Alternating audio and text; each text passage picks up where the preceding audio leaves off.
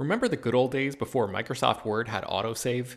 You'd type up some important document and then your computer would freeze and you'd lose hours of work just because you forgot to hit save? Well, that's what it's like going online without ExpressVPN. Every time you're connected to an unencrypted network, whether it's in an airport, a hotel, a cafe, or anywhere, your online data is not secure. Any person on that same network who knows what they're doing can gain access to your personal data bank logins, credit card details, passwords, all the stuff you don't want people seeing. Unfortunately, hacking has become much easier than it used to be. People don't even have to be exceptionally skilled to do it, and there's a lot of money to be made by selling your information on the dark web. ExpressVPN stops hackers from stealing your data by creating a secure, encrypted tunnel between your device and the internet. It's incredibly easy to use. Once the app is running, you literally click one button to get protected.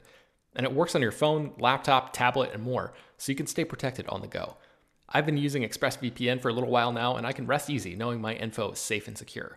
I've heard horror stories of people who've been hacked, and it sounds like a massive pain to try to get any resolution in the aftermath, so I am not interested in finding out what that process is like. Secure your online data today by visiting expressvpn.com slash slash film. That's E-X-P-R-E-S-S-V-P-N dot com slash slash film and you can get an extra three months free. ExpressVPN.com slash slash film. This show is sponsored by BetterHelp. This year has gone by incredibly quickly, but it's always nice to pause and take stock. What's something you're proud of in 2024 so far? What's something you still want to accomplish this year? I know I'm guilty of falling into a routine and not always thinking about the bigger picture. But as the great Ferris Bueller once said, life moves pretty fast. If you don't stop and look around once in a while, you can miss it. So it's crucial to take a moment to celebrate your wins and make adjustments for the rest of the year. Therapy can help you contextualize your progress and set achievable goals for the next six months. As you surely know by now, it's not only for people who have experienced major trauma. Therapy is helpful in all kinds of ways, including learning positive coping skills and how to set boundaries. If you've been considering trying therapy, check out BetterHelp. It's fully online and was specifically designed to be flexible and customizable to your schedule. To get started, just fill out a brief questionnaire that matches you up with a licensed therapist, and you can switch therapists at any time for no additional charge. Take a moment. Visit betterhelp.com slash filmdaily today to get 10% off your first month. That's betterhelp, H-E-L-P dot com slash filmdaily. Hello, everyone, and welcome to Slash Film Daily for Monday, July 26th, 2021. On today's episode of the show, we're going to be talking about the latest film and TV news.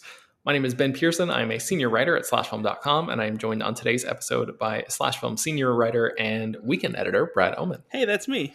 All right, Brad, let's jump right into the news today. I think actually, as we were wrapping up Friday's podcast episode, some really interesting news broke, and that is that Michael B. Jordan is developing his own Black Superman movie for HBO Max. So we know that J.J. Abrams is going to be making a uh, movie for, I think, for Warner Brothers that is going to be featuring a black Superman in the lead role. Uh, my understanding of that project is that it features the character of Kal El, uh, but just like reimagined as a, a black person instead of, uh, you know, the typical, uh, you know, um, whatever whatever you want to call that Kansas white boy of, uh, you know, even though he's an alien. Um, that we've seen in, in previous iterations of the uh, Superman mythology, but now Michael B. Jordan is developing his own version of a, a, Black Superman project. This is for HBO Max, so it's unclear if it's going to be a movie or a streaming show. But evidently, the focus in this movie is going to be on a character named Val Zod, which I have never heard of before but is he, he is a, a black character who's described as one of the last Kryptonians of his universe and the second to, to use the mantle of Superman. And evidently, he is from Earth Two, like a you know a parallel universe in the multiverse kind of situation there. Um, so, Brad, first of all, since you've been covering, you know, superhero lore and all that kind of stuff for the site for a long, long time, have you ever heard of Val Zod before? Did you know about that character? No, I had not encountered uh, that character before. I haven't really heard much about him in my superhero bits coverage. So, what do you think about the idea of uh, of two, I guess, like parallel Black Superman projects going on, and, and specifically about Michael B. Jordan uh, developing this second one here?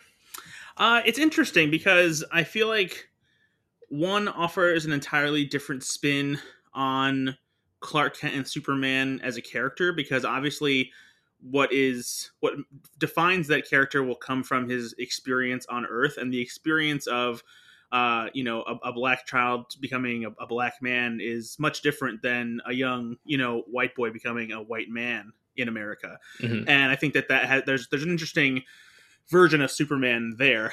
Um, and I feels like the one that Michael B. Jordan is doing is a Superman that's meant to kind of stand on its own and not be, you know, trapped in the the typical traits that have come to define Clark Kent and Superman. So rather than giving us just, you know, a, a black version of the character that we know, it's an entirely different character that you know we've, we've never seen before you know it won't just be essentially uh, race swapping that that character so right. I, I think both of them have um, an intriguing appeal. I think that I'm probably more interested in seeing a completely different version of, of, of super, uh, a Superman that's not, you know, Clark Kent or, or Kal-El. Mm-hmm. And, and part of me wonders if maybe that's something like that if if that that happens to take off before the movie version then maybe that should be the one that like there's a focus on but like at the same time i find myself thinking well it's like well, you know, why shouldn't you know shouldn't there be a black version of the Superman that we all you know know and love? Like, you know, why not give that that property and that that character uh, a spin like that? You know, in the same way that I mentioned. But like, you know, J.J. Abrams has been attached to Superman project before, and they haven't gone anywhere.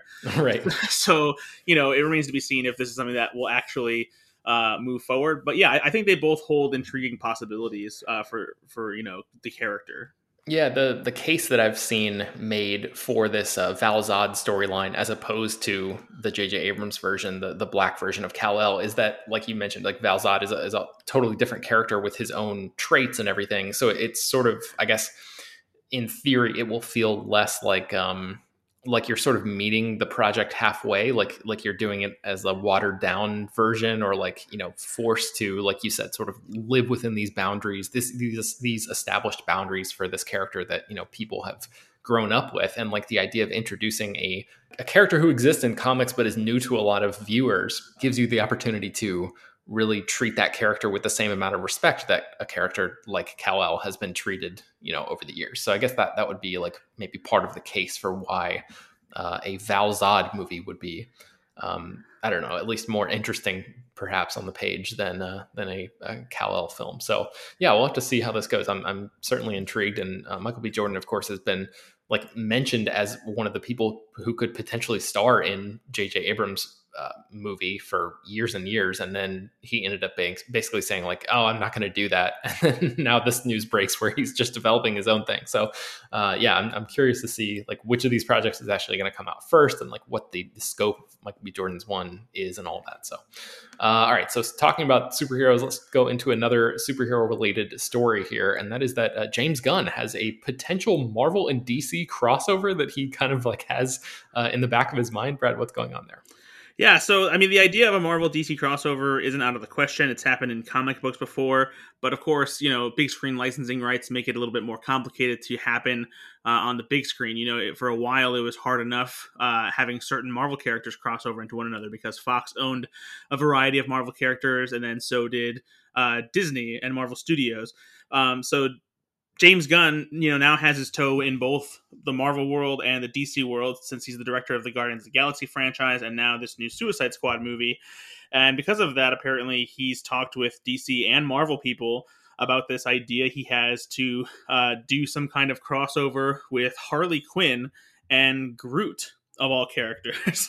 um, it's nothing that's like you know in the works or like actively in development or anything like that but it's something that he's he's thought of before, and he has talked to people at Marvel and DC about it. And uh, he says, you know, the both parties are, are open to you know these ideas, but you know whether or not it's something that can logistically happen, you know, based on rights and working out how you know a box office deal and distribution deal and that kind mm-hmm. of thing would work out between Disney and Warner Brothers. You know, that's what makes it a lot more complicated. Um, but you know, it's they're two characters that could be you know a lot of fun together. Harley has kind of the the same madcap energy that someone like Rocket Ra- uh, Raccoon has, where she's kind of playfully villainous in a, in a way, and Rocket Raccoon is kind of uh, villainously heroic, I guess you could say. He's yeah, very yeah. very mischievous, um, and so teaming Harley Quinn with Groot, you know, kind of makes sense. Groot would basically, you know, be the, the, her big tall sidekick essentially, and it's not hard to imagine them having some weird adventures together. Uh, I, I, was thinking it would be Baby Groot for some reason, but I, I, think you're probably right. That makes more sense, I guess, for a, a, a larger version of Groot. But um... that's an interesting take as well. Actually, Harley Quinn walking around with little Baby Groot is also pretty interesting. Yeah. Um, well, I mean, like, do you think, uh, like you said, that you know the the corporate um, uh, hurdles that Han would that, that James Gunn would have to overcome to get this actually realized seem maybe insurmountable. But do you think that there's a chance that this something like this could actually happen? Yeah, I don't. I don't think it's out of the realm of possibility. I mean, uh, you look at what happened between Sony and Marvel when Sony, ha- um, you know, they hold the rights to Spider-Man and uh, a bunch of characters tied to the Marvel comics involving him, and they were able to create a deal with Marvel Studios to share Spider-Man so that he could join the Marvel Cinematic Universe and give us, you know, these big crossovers that fans have been wanting for a long time. So I, I don't think it's um, impossible for a deal to be worked out somehow. I think that it it would take a lot of time and concessions on the parts of uh, executives and probably the creatives uh, by association. But I mean, considering DC's box office success hasn't been as strong as Marvel's has, maybe they're they'd be interested in doing that because they know that it'll be something that would help their bottom line and might give them a little bit of a boost with both uh, DC and Marvel fans. Um, but like the other hurdle, I guess we you have, and that this is something that could be surmountable, uh, at least in the near future, um, is that Marvel's movies all you know connect to each other. There, there's you know narrative connections between all of them in the Marvel Cinematic Universe, and so if you suddenly have Groot hanging out with uh, Harley Quinn, then you know does that mean Harley Quinn and the rest of the DC characters she's associated with are now part of the Marvel Cinematic Universe? Mm-hmm. That's something that's explained now with the idea of the multiverse being introduced in Loki and having major ramifications on the rest of the MCU. So this could easily be a story that takes place in one of those alternate timelines. Um, but you know, again, it's it really is all about the business side of this deal and how how that could be worked out and if it can be worked out.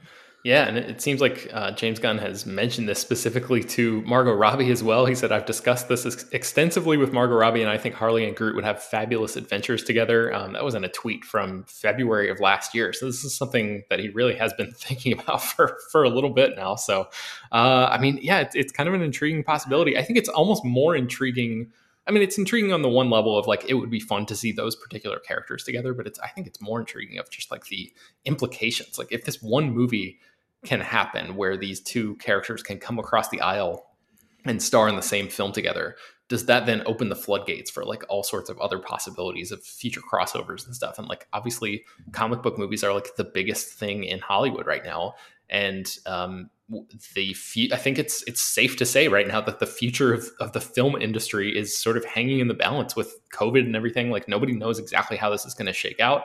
So if comic book movies become the thing that is like the only you know one of the only big viable uh, uh, I guess like options to to make money theatrically, even more than it already had been uh, maybe it it makes it a little bit more likely that a, a, crossover like this between two big comic book movie companies would would be possible. So.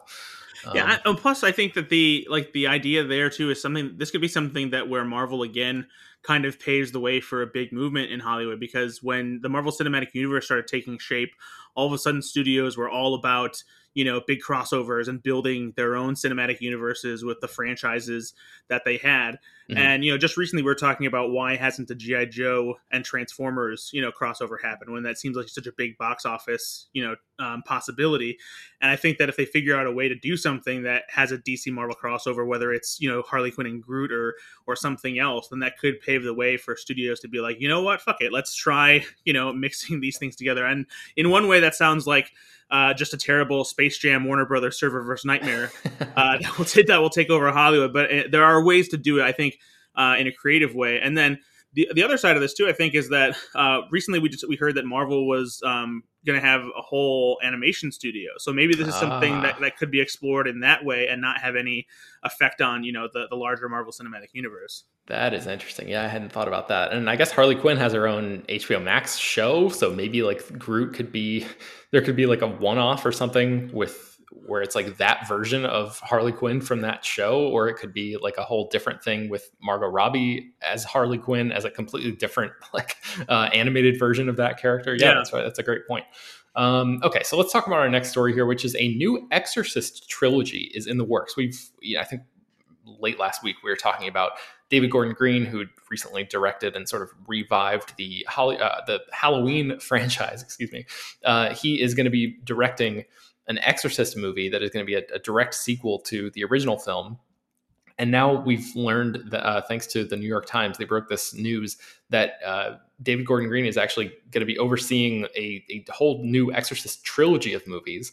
And uh, Leslie Odom Jr., who starred in One Night in Miami and he was in Hamilton, he's been in a bunch of other stuff, uh, is going to star in these movies. And Ellen Burstyn, who earned an Oscar nomination for her performance as the mother in the original Exorcist film, is going to be coming back to the franchise for the first time. So she showed up in that first movie, but she did not appear in any of the sequels or prequels or any of the, the other uh, franchise stuff that, that has come out since then.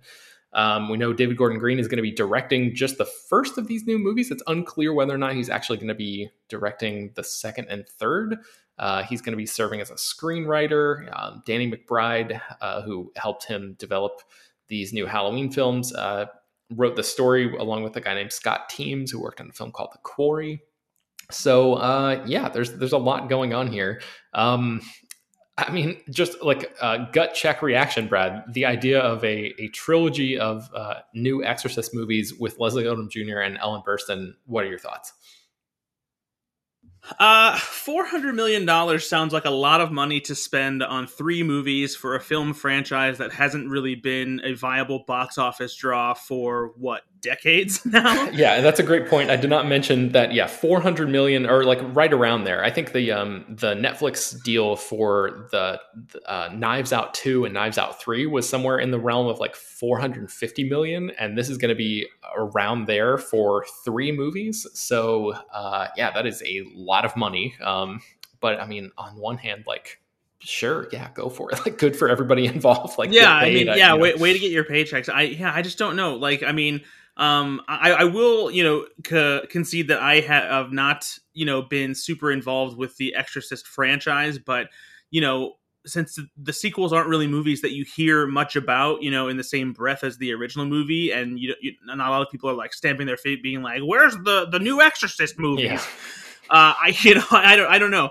Um, so the, original is obviously a classic. You know, it, it, it made waves in horror and it kind of changed the genre and you know ushered in a whole new new era for um, scary movies, and it was a big deal at the time. But you know, horror has changed so much, and I just wonder what you do with The Exorcist that makes it so that it doesn't just feel like every other exorcism movie that's out there. Because even in modern horror, all exorcism movies are chasing the exorcist. They're right. just they're just allowed to be more graphic and scary because we're in a completely different era where people aren't as scared and conservative about you know uh, devil cults and you know demons and all that stuff. So I, I just don't know what you know what's going to be so special about these three movies that is going to be worth this much money Right, right. Yeah, and like, so I, I, should say some of the plot details have come out about this. So Leslie Odom Jr. is going to be playing the father of a, of a possessed child. Desperate for help, he tracks down Ellen Burstyn's character from the first movie, and Pazuzu, who is the demonic entity who possessed Linda Blair's character in the first film, is quote unquote not thrilled to see Ellen Burstyn's character again. So we have some questions about that. Like, this woman, you know, I, I, first of all, for the record, Brad, I've only seen the first Exorcist as well, so I am not like deeply engaged in Exorcist lore. But you know, my memory of that first movie is that Ellen Burstyn's character is basically just she. I think her character is an actress, and she is a mother to this young girl, and the young girl becomes possessed, and Ellen Burstyn just plays this sort of like frantic mother who does whatever she can to help her daughter out. It's not like she has you know some sort of connection to the supernatural on her own, or like was uh you know part and parcel of like actually expelling this demon from her daughter. She just like gets the the clergy involved and these priests come and uh, like perform an exorcism as in the big like set piece of the movie. So why this demon would be not thrilled to see what is essentially just a random woman um I, I have some questions about that. And then you know that basically when the press release came out to confirm this New York Times story, they said the same thing, you know, uh, Leslie Odom Jr., Ellen Burstyn, but they didn't give any details about exactly how many of these three movies those people are going to be in. So, is this a story that is going to play out over the course of an entire trilogy where, like, a father is trying desperately to get this demon out of his daughter for three full movies? I mean, I don't know. I, I'm, I still, like I said, have some questions here, but maybe we're looking at a uh, a Terminator situation here, where after this, the the exorcism, you know, from the first movie, you know, Ellen Burstyn's character, she's taken it upon herself to learn everything she can about oh. demons, and she's become, you know, an, an exorcist in her own right. And now, now she's just like the most badass exorcist on the block. and so Pazuzu's like, oh fuck. I would love that if we're introduced to Ellen Burstyn. I have no idea how old the actual Ellen Burstyn is in real life, but if we get an introduction to her in this new movie where she's just doing pull-ups uh, for no reason, that would be unreal. I would love that. Uh, okay, so yeah, maybe maybe some of these questions will be answered soon. But in the meantime, let's talk about our final story of the day, which involves a live-action series in the works at Netflix based on a, a pretty popular uh, property. Brad, tell me about that one yes, Pokemon is still big. People still love catching all these little pocket monsters. um, and there's been plenty of animated projects tied to Pokemon over the years, tons of different series, movies, and whatnot. Uh, and Netflix is now finally uh, in the process of creating a live action Pokemon series that will be coming from Joe Henderson, uh, who's the co showrunner and executive producer of Lucifer, uh, which is finishing up on Netflix pretty soon. Uh, and he's also been working on an adaptation of the comic Shadecraft for Netflix as well. So he'll be turning Pokemon into some kind of live action series. Uh, we don't know specifically what part of the Pokemon universe they'll be focusing on, if this will uh, you know, feature the the staple main characters from the original iteration of Pokemon, like um, Ash Ketchum and Pikachu, or if it will dig more into the other sequels of the the games and, and movies and whatnot that, that have followed.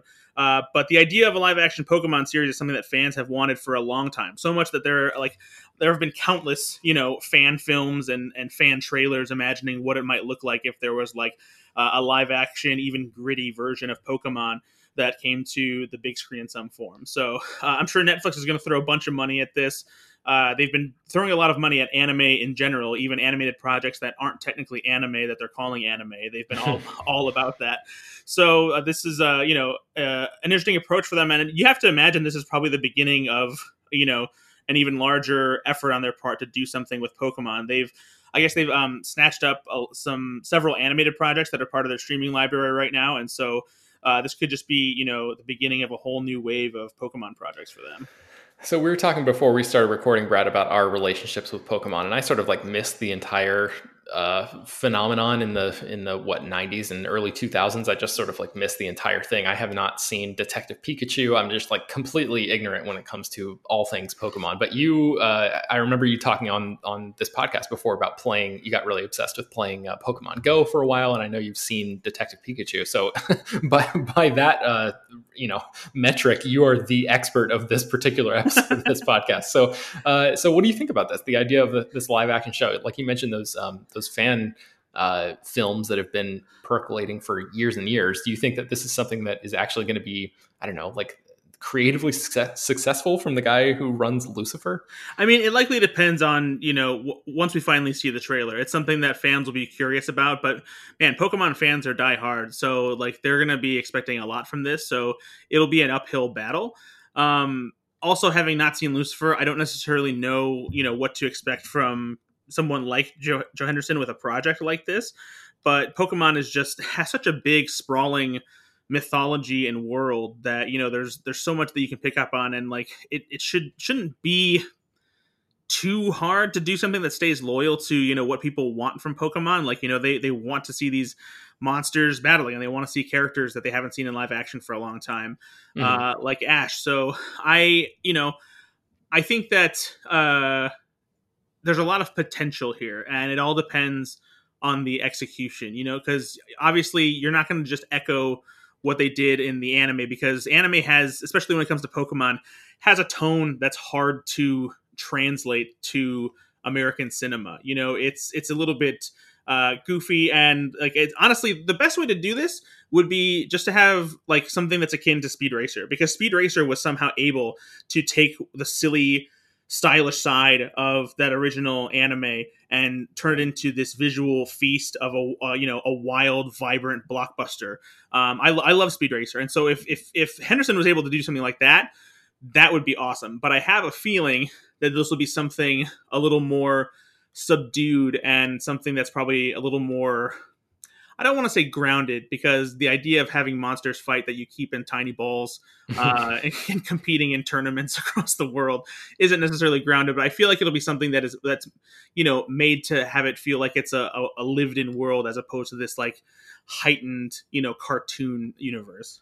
Yeah, I think the point you made earlier is is a good one though about like if Netflix is really using this as potentially a um, you know a testing the waters kind of situation. You know, they probably paid a decent amount of money to get the rights to to make a show like this. So uh, it would make sense that they would want to go even more all in on on making Pokemon stuff. So maybe they are going to take some creative risks and, and actually pump a ton of money into this thing because I mean we've seen how much money Netflix has to throw around um, so yeah, I, I, mean, I think I would love the idea of them taking that speed racer approach.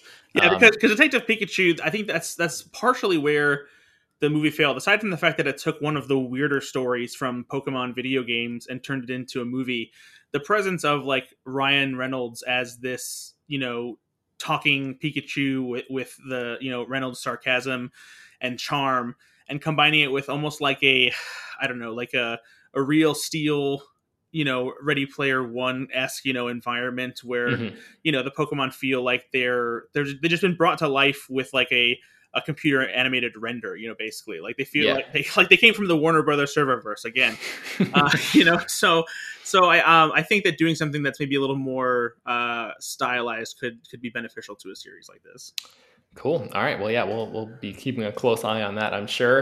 And that's going to bring us to the end of today's episode of Slash Film Daily. You can find more about all the stories that we mentioned on today's show at slashfilm.com and linked inside the show notes for this episode. Slash Film Daily is published every weekday, bringing you the most exciting news from the world of movies and TV, as well as deeper dives into the great features you can find on the site. You can subscribe to the show on Apple, Google, Overcast, Spotify, all of the popular podcast apps and send your feedback, questions, comments, and concerns to us at peter at slashfilm.com. Make sure to leave your name and general geographic location in case we mention your email on the air. Don't forget to rate and review the show on Apple Podcasts. Tell your friends, spread the word. Thank you all for listening, and we will talk to you tomorrow.